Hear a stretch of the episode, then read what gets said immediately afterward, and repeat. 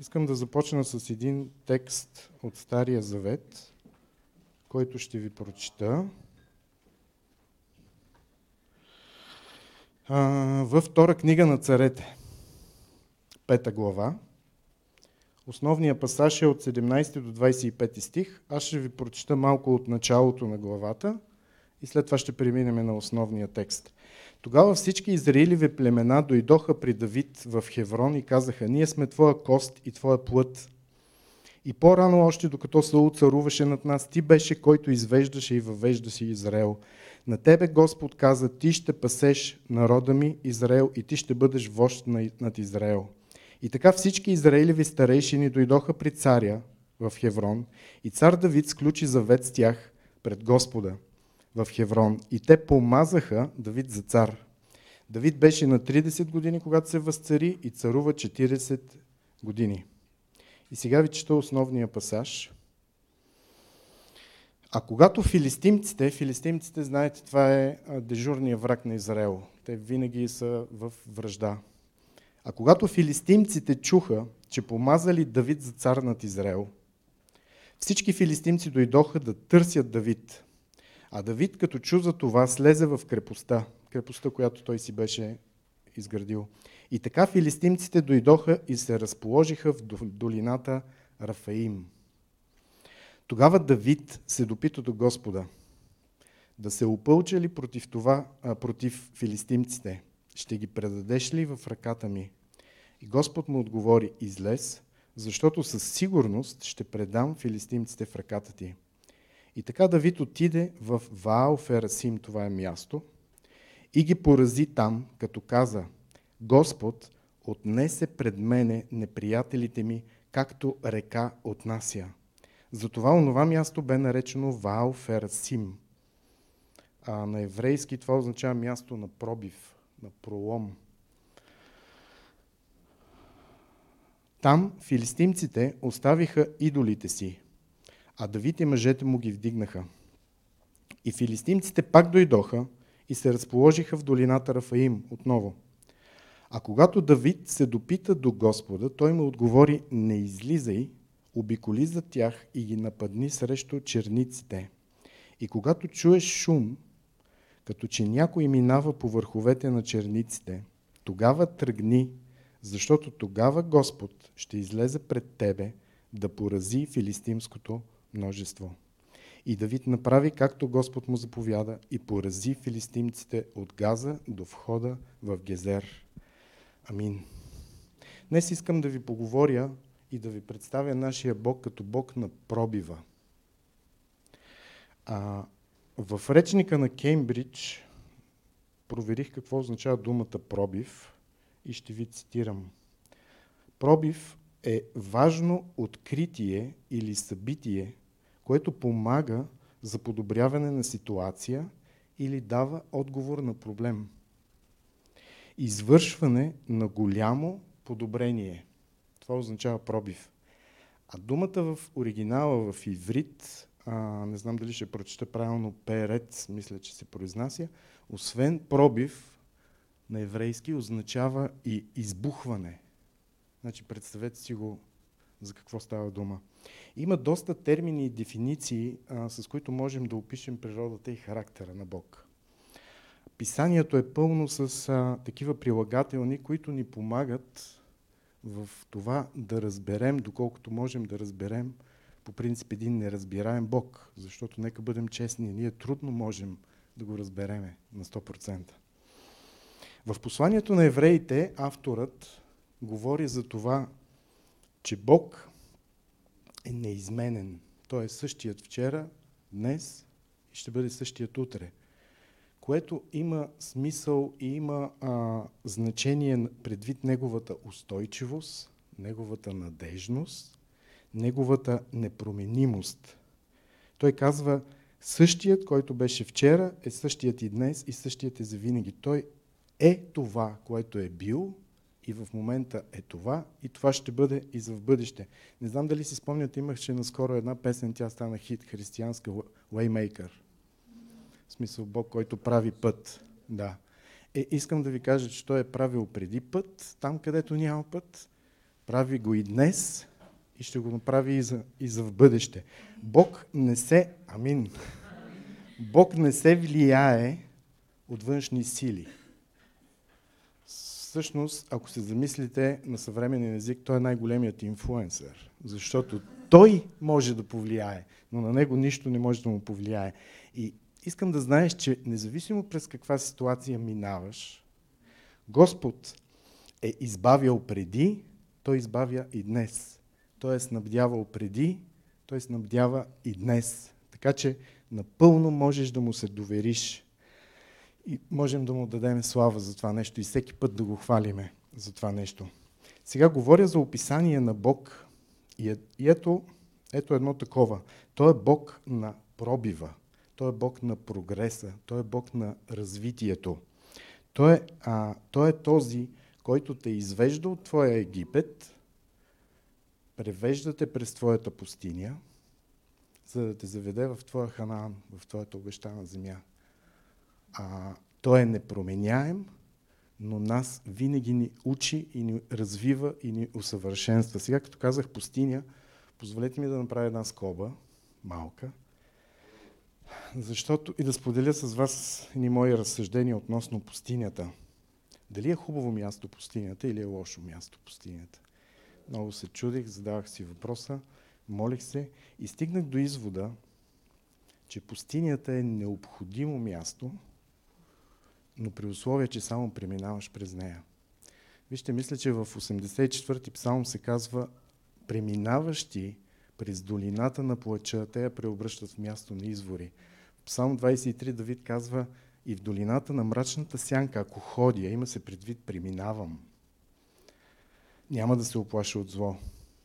Истината е, че пустинята е необходимо място за изграждане на угоден характер.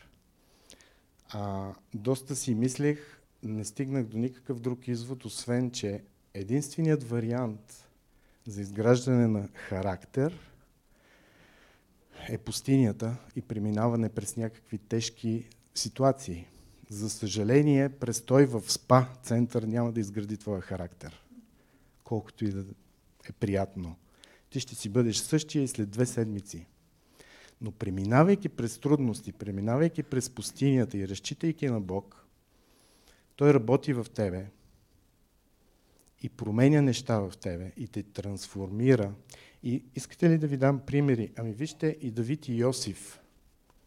И Давид и Йосиф имаха своите пустини, през които минаха. И то не е за кратък период от време. На всичкото отгоре те не знаеха колко време ще бъдат там. Ние четем и знаеме, че той е бил, Йосиф е бил продаден на 17 години и на 30 години стана втория човек в, Израел, а, в Египет. Но той не знаеше колко ще продължи неговото страдание и пустиня. Но всичките тези преживявания и моменти изградиха в тях двамата един характер, който им позволи след това да извършат това, което Господ беше предначертал за тях. Кой нямаше такава възможност? Саул. Вижте, той нямаше пустиня, в която да мине. И беше точно като казах ви миналата, миналата неделя, като едно фиаско, като една пиратка, която гръмна, светна и изчезна. Защото го нямаше този период в пустинята. Така че пустинята не винаги е лошо място. Тя е необходимо място, когато преминаваш през нея. Затварям скобата за пустинята. Бог ни мести, Бог ни придвижва, това можем да го видим в Словото, от вяра в вяра и от слава в слава. И ако това е Бог, тогава кой е нашия противник Сатана? Ами той винаги е обратното на това, което е Бог. Ако Бог ни обучава, трансформира, развива и създава и ни помага в нашия прогрес, то Сатана е точно обратното. Той изпъва нашето развитие, нашето, а, нашата промяна, нашия прогрес. Той винаги, винаги е на спирачката. ако Бог, можем да го определим като Бог на сезоните, в нашия живот. Но сезони не повтарящи се, а сезони, през които преминаваме, ние се надграждаме благодарение на Него. Ако Бог е Бог на сезоните, то Сатана можем да го определим като един оркестратор на цикли в нашия живот. Той не създава сезони. Той създава цикли, в които влизаш и, и идеята е да не излезеш от него. В Еклисиаст Соломон казва в трета глава, има сезони, има време за всяко нещо под слънцето. И ако се подадеме на лъжите и манипулациите на Сатана за нашия живот, а, вместо компилация от едни добри сезони, животът ни ще се получи в компилация от едни цикли, в които ще преминаваме от един в друг. Но хубавото е, че Бог не иска ние само да се развиваме, но Той участва активно в нашето развитие. Той ни води в нашето обучение, в нашия пробив, в нашия прогрес. И ако в момента се чувстваш блокирал в някаква област, дали е в някакви взаимоотношения, дали е а, в професията, дали е а, с някакъв твой някакво слабо място, порок, който е, си зациклил и не можеш да го преодолееш, а, погледни на Бог, не само като твоя спасител, но погледни на Него като Бог на пробива, който ще те изведе през това нещо. Просто му се довери, изповядай това, което те спира и заедно с Него премини и направи този пробив. Защото точно както филистимците, а, в други текстове се казва, че те обградиха а, буквално Давид в, плани, в а, долината, Бог направи този пробив. Така че това, което те спира в духовен, в физически аспект, Бог е с тебе да ти помогне в твоя пробив. Но трябва да го изповядаш и трябва да му се довериш и да го хвалиме за това. Защото Той е Бог на пробива и на развитието. А, защото преди време ви бях говорил на друга тема и цитирах а, едно изказване и това е, че Богът, който видиш, е Богът, който ще получиш. И тук не се опитвам да го принизя Бог в това изказване, а искам да схванете идеята, че каквото очаквате от Него, това ще получите. Както го виждате, това ще заработи във вас. А, примерът, който мога да дам като пасаж от Словото, е Марк, 6 глава, от 1 до 6 стих. Аз ще ви го прочета, за да не го търсите. Марк. Исус Христос започна своето служение и тук, в тая част от Евангелието на Марк, чета от първи стих, и той излезе оттам и дойде в своето родно място, в Назарет. И учениците му вървяха след него. И когато настана събота, започна да получава в синагогата. И чуйте сега, представете си го синагогата, Исус, който е от Назарет, дошъл е в родния си град, изправя се и започва да говори. И вижте реакцията. И като го слушаха, се чудиха и казваха, откъде има този всичко това? И каква е тази мъдрост, която му е дадена? И какви са тези велики дела, извършени от ръцете му? Този не е ли дърводелецът, синът на Мария, и брат на Яков и Йосия, и на Юда, и на Симон, и сестрите му не са ли между нас? И те се съблазниха, в смисъл усъмниха в него. А Исус им каза, никой пророк не е безпочет, освен в своята родина. И не можеше да извърши там никакво велико дело, освен когато положи ръце на неколци на болни, неколци на болни, и ги изцели. И се чудеше на тяхното неверие. Според мен пети стих е най-тъжният стих в цялото Евангелие, защото самият Господ не можеше да извърши там никакво велико дело, освен неколцина изцелени. Всъщност това, което беше на разположение на всички, го грабнаха само неколцина. И кои бяха тези неколцина? Тези, които успяха да видят Христос зад дърводелеца. Всички останали видяха дърводелеца. И слушах един проповедник, който казва, ако видиш дърводелец, това е добре, ще си оправиш мебелите вкъщи, но ако видиш Христос зад дърводелеца, ще си оправиш живота, ще се спасиш и ще започнеш нов живот. Така че Богът, който виждаш, е Богът, който получаваш. Ако го виждаш само като спасител, ти ще получиш спасение, но до там. Няма да има развитие, няма да има тая трансформация, която Бог очаква от тебе. Аз искам да го видим като Павел, който казва, че Бог може и иска да направи несравнимо повече, казва, отколкото ние си мислиме и се молиме. Той е Богът, който ни превежда през всяко препятствие. Вижте го така. Той е Богът на пробива, който ще те преведе през каквато и стена да се изправи пред тебе. Ако ти му се довериш. А, искам да се върна отново на текста в а, втора книга на царете. В стих 17 научаваме, че филистимците идват, защото чуха, че Давид е помазан. Искам да ви цитирам една мисъл за помазанието, малко яснота да внесеме. За съжаление не успях да намеря кой е автора, но чуйте го. Помазанието е назначаващо, упълномощаващо и овластяващо присъствие на Святия Дух. Този, който е помазан, е назначен, упълномощен и овластен от Святия Дух. Без помазанието ти се опитваш да вършиш Божията работа със собствените си сили и възможности. Искате ли пак да ви го прочета? Помазанието е назначаващо, упълномощаващо и овластяващо присъствие на Святия Дух. И този, който е помазан, е назначен, упълномощен и овластен от Святия Дух. Много ми хареса, не знам кой е автор, Господ да го благослови. Амин. Миналата неделя говорихме за, говорих ви за помазанието на Давид, когато беше в бащината си къща. Спомняте си, когато пророк Самуил извика братята му и мирото не потичаше от рога и така. А сега изведнъж тук пак четеме, че Давид е помазан. Всъщност няма грешка. Давид е единственият човек, който документирано е помазан три пъти. Значи при него всичко е изобилно.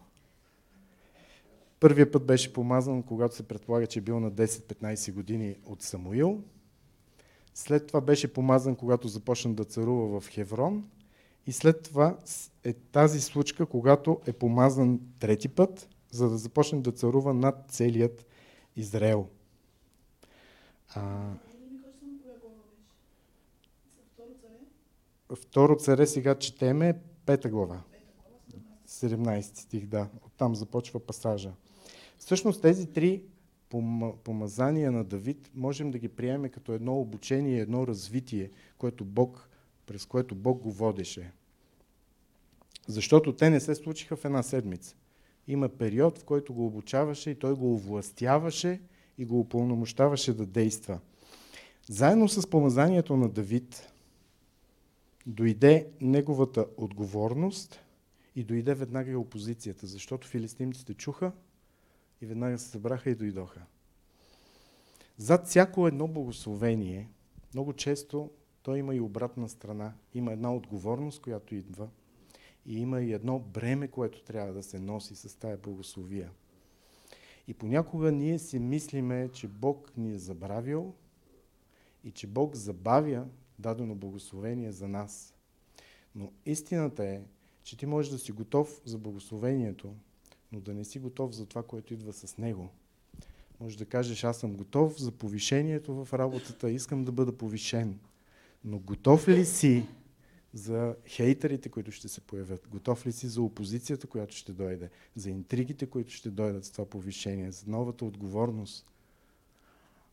Вероятно Бог задържа това нещо, защото не сме готови за това, което идва с благословението.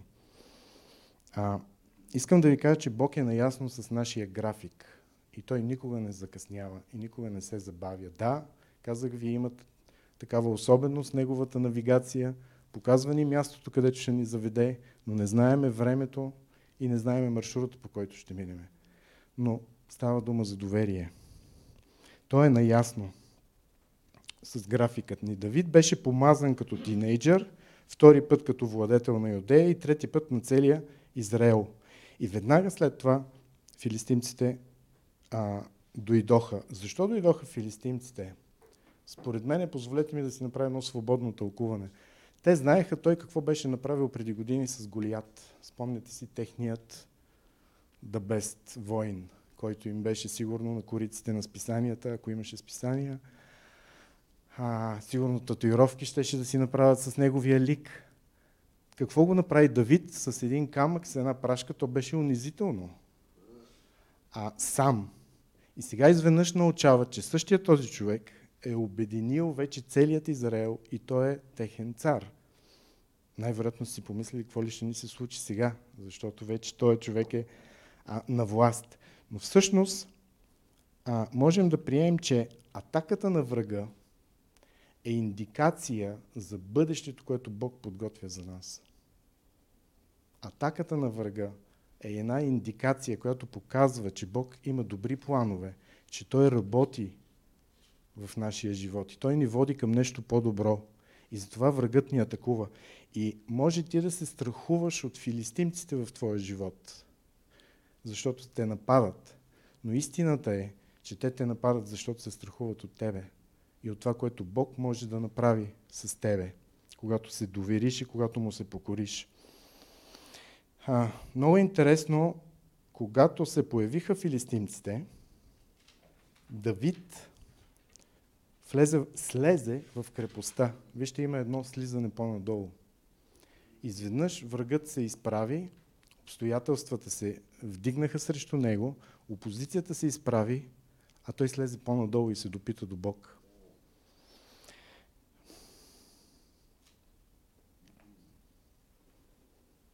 Има подобна ситуация в Първо царе, в 30 глава, 6 стих.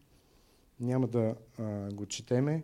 Ситуацията е следната. Давид се връща а, от един поход със своите войни и намира града, в който живееха, опустошен, ограбени са домовете им, имуществото им, всичко е откраднато. И те се връщат и казва, мъжете започнаха да плачат с толкова силен глас, че сила не им остана. И понеже бяха наскърбени и преогорчени, те искаха да убият Давид, защото той им беше виновен. И има един текст, който просто е много открояващ се, а Давид се укрепи в своя Бог. Давид се укрепи в своя Бог. Вижте, дойде проблемът, той не тръгна веднага да го решава, а се укрепи в своя Бог. Снижи се в крепостта и се допита до Бог. И има един стих в притчи 15 глава 33, където се казва, че смирението предшества славата, а гордостта падението. А, ще кажете колко е а, Хрисим, колко е миличък, нали, как веднага се допитва хора. Просто имайте във вашето съзнание а, образа на човек като... Абе, представете си като Мел Гибсън в смело сърце. Говориме за един човек, който беше воин, за който филистимците пееха Саул уби хиляди, Давид уби десетки хиляди. Значи говориме за един военен мъж, който познаваше битките, знаеше вкуса на кръвта. И той беше врял и кипял в тези неща. За такъв човек ви говоря, че вижда противника и вместо веднага да тръгне, той спира и се допитва до Бог. Защо? Защото според мен Давид беше разбрал а, и беше уверен не в собствените си способности, а в способностите на Бог. Защото още от малък той казва, аз пазех стадото на баща ми и когато идваше а, лъв или мечка и отвличаше агне, с помощта на Бог връщах загубеното. Той от малък беше разбрал да разчита, тайната да разчита на Божията сила. Да получиш пробив в твоя живот зависи не толкова от силата на ръцете ти, а от чувствителността на ушите ти да чуеш от Бог. Не на собствените си сили да разчиташ, а да чуеш от Бог.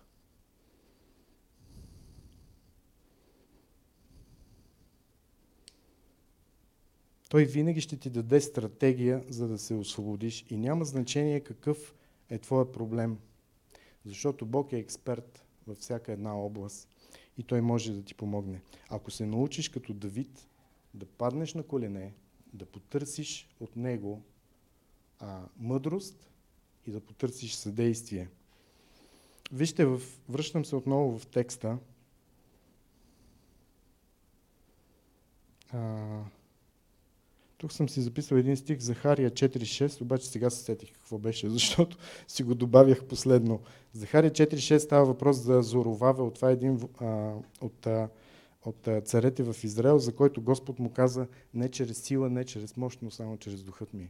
В смисъл Давид имаше същото, същото разбиране, не чрез неговата сила и не чрез неговата мощ. Връщаме се в текста и четеме, че когато се появяват филистимците, Давид задава два въпроса. Това е стих 19. Първият му въпрос е да изляза ли в тая битка. И вторият му въпрос е ще ги предадеш ли в ръката ми. Сега първият въпрос за мен е супер странен от този военен мъж зададен, който според мене, само като ги погледна как са разположени в долината, той беше водил битки.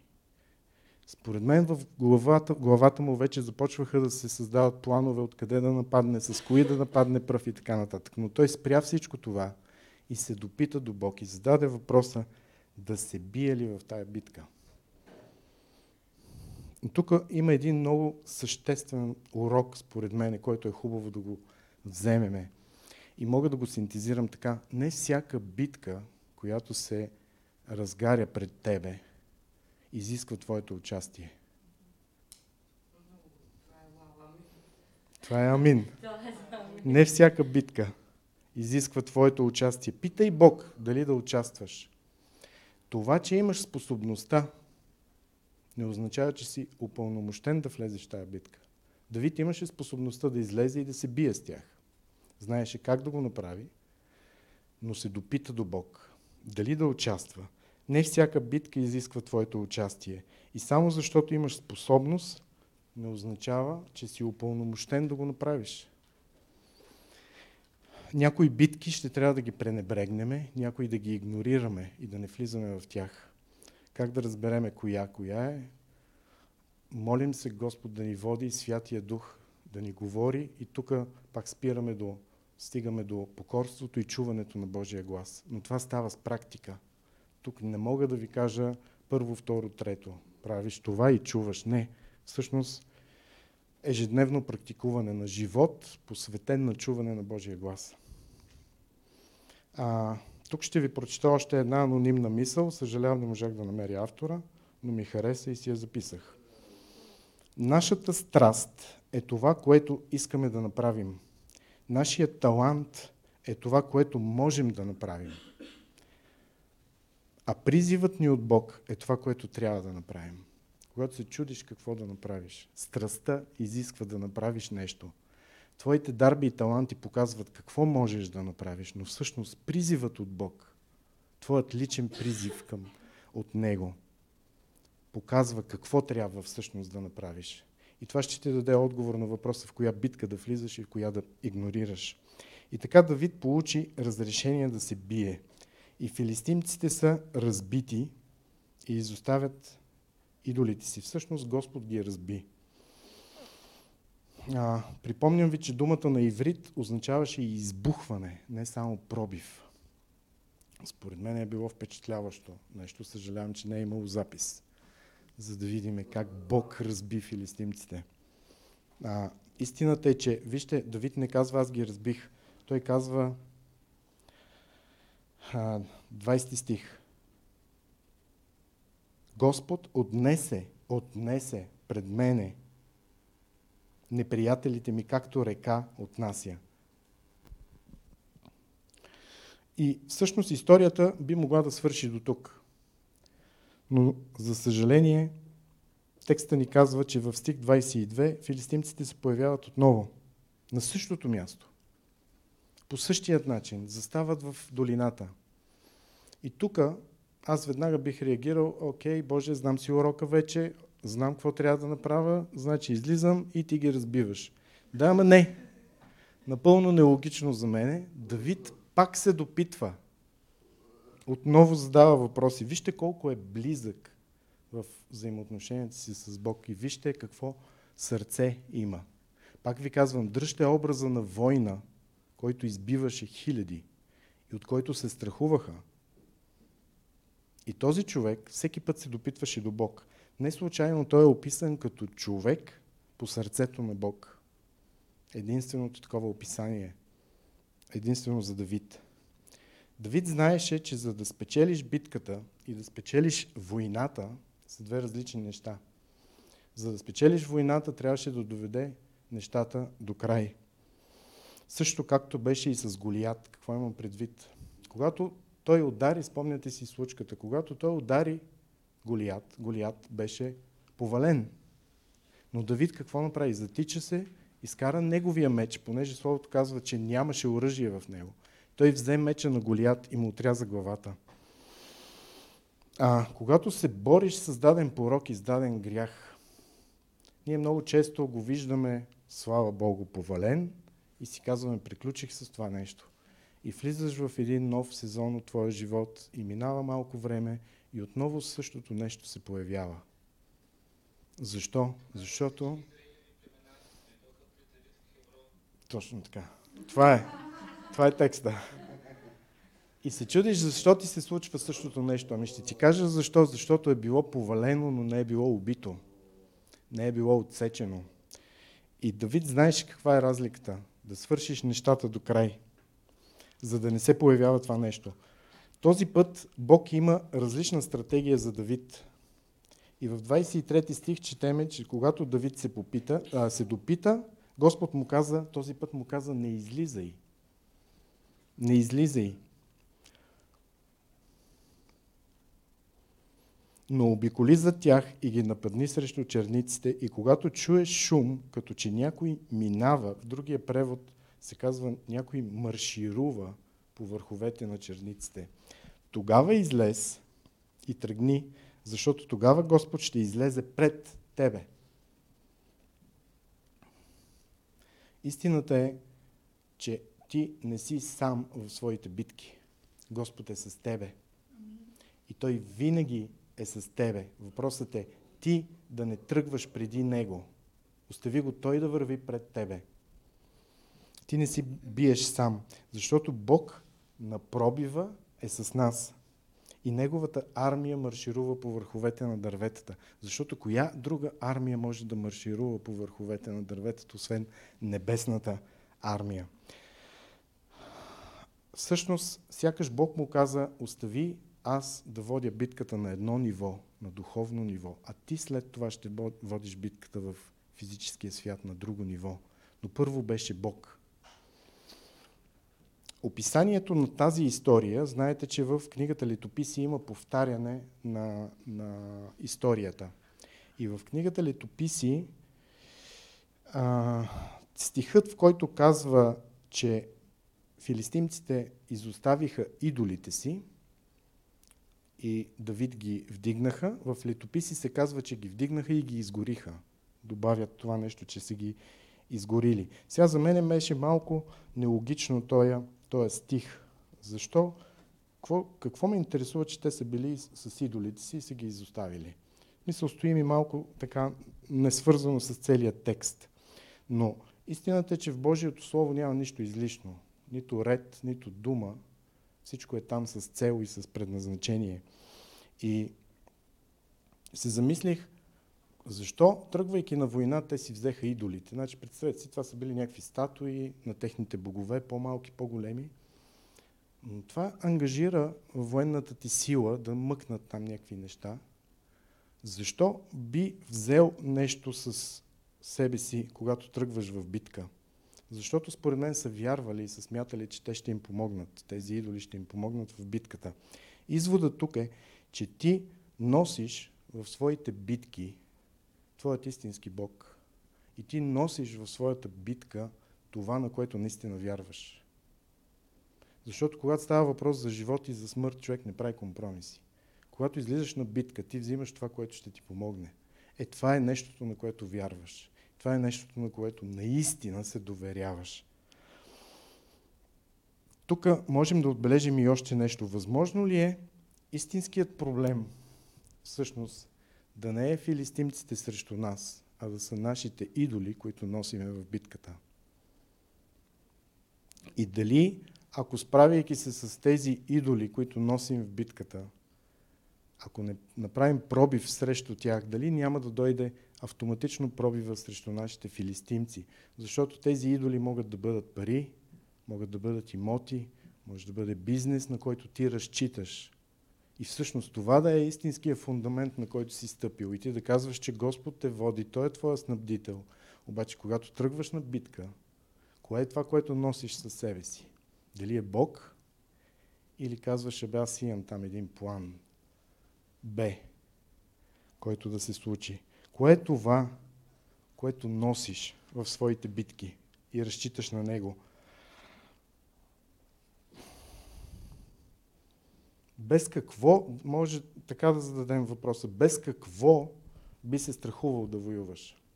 Без кое, ако не е с тебе, ще те е страх да излезеш а, в битка. Защото това е истинската причина, може би, да зациклиме в дадени ситуации, поради тези идоли, които носиме с нас.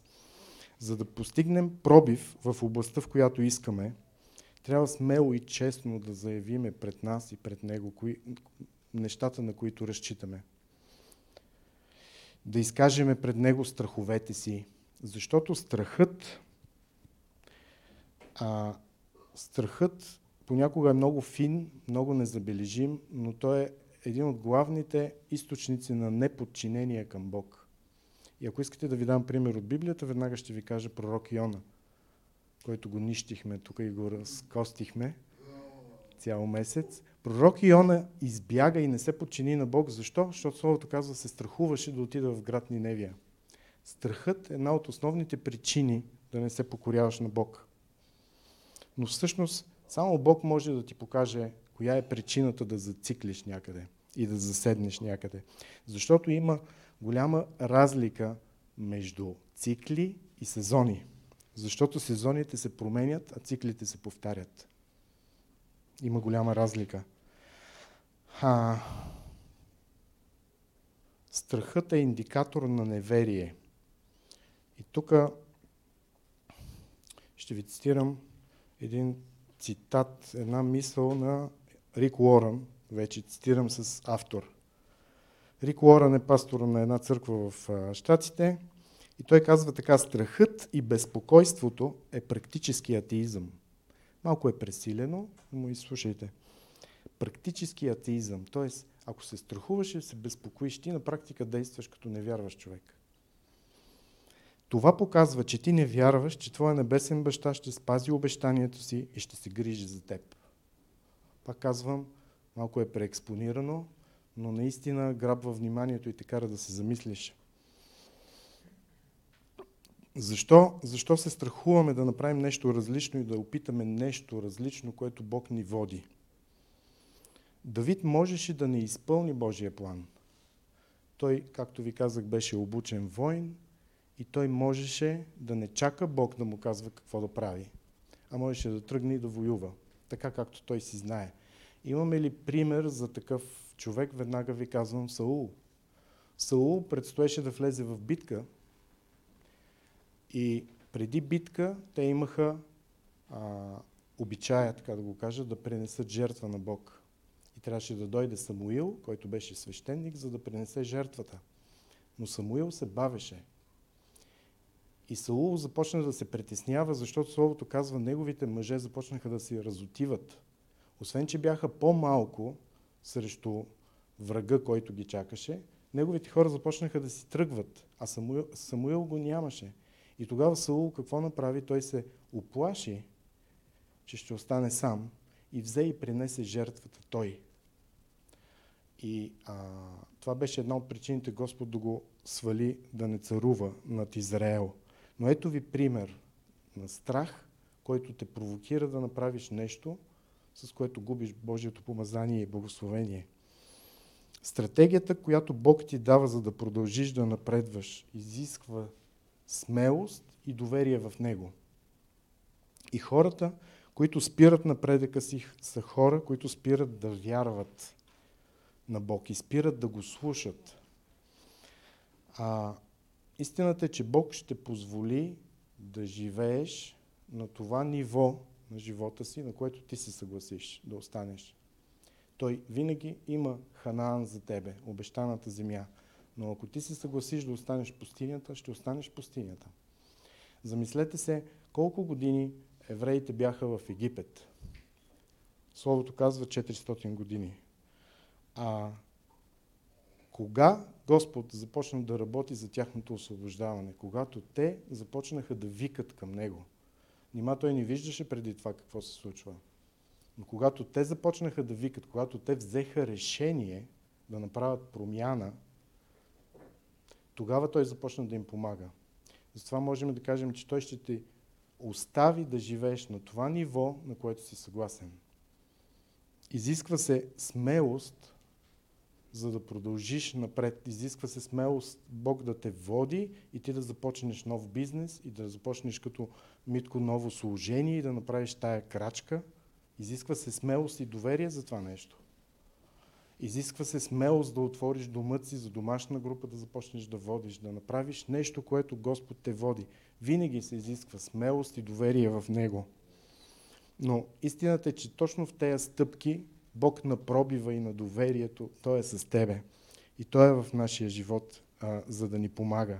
И, и, и Бог ти казва, не се страхувай.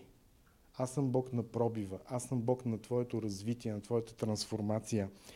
И няма значение колко време си останал в даден, си зациклил в даден проблем. Заедно с него можеш да направиш този пробив и да излезеш от тая ситуация, ако му се довериш и се облегнеш на него.